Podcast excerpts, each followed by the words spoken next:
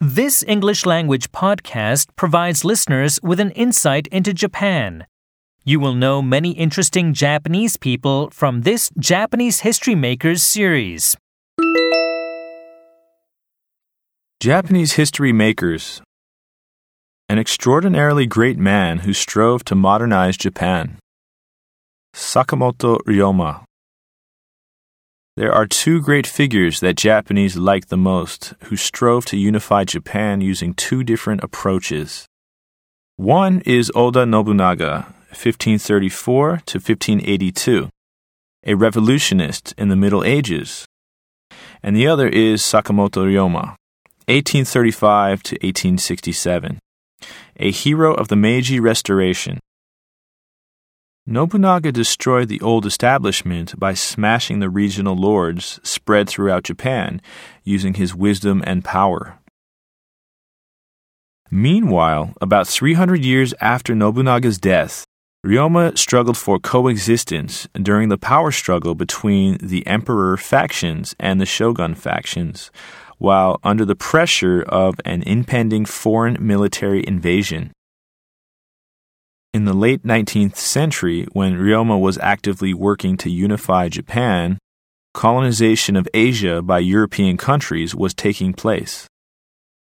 In Japan at the time, the Tokugawa shogunate ruled the country. Breaking the self isolation policy that had lasted for 250 years an American emissary who wanted to conclude a trade treaty suddenly appeared near Tokyo Bay. Japanese were astonished to see the emissary's huge black ships with loaded cannons. The shogunate fell into a state of confusion over whether the ports should be opened or not. In Japan, a new power was on the rise. Its aim was to overthrow the shogunate to enable the emperor to reign and to be free of foreign powers. Tosa, present day Kochi Prefecture, born Ryoma, was one of the people involved.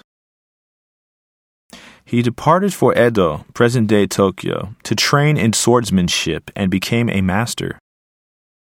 Later, he was aroused by the thoughts of Katsu Kaishu, a high official in the shogunate, and became his disciple.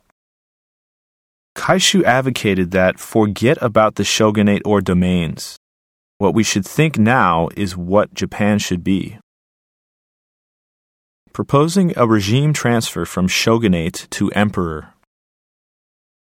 Ryoma created an organization called Kaientai that had a role of a navy and a trading company, and started his activities utilizing this organization. At that time, the shogunate was confronting the resistant power of the Choshu domain, present day Yamaguchi prefecture. To fight the shogunate, Ryoma thought assistance from the powerful Satsuma domain, present day Kagoshima prefecture, was indispensable.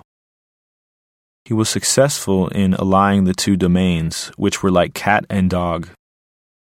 With this alliance, anti shogunate forces became stronger and more vigorous. At the time, many talented young men joined the movement to help create a new nation. They planned to completely destroy the Tokugawa shogunate, but Ryoma thought a collision should be avoided by letting the Tokugawa family remain as a member of the emerging Congress. Then he made a bold proposal that the shogunate should voluntarily return the regime to the emperor. Then Shogun Tokugawa Yoshinobu accepted Ryoma's plan and ended the Tokugawa shogunate by himself.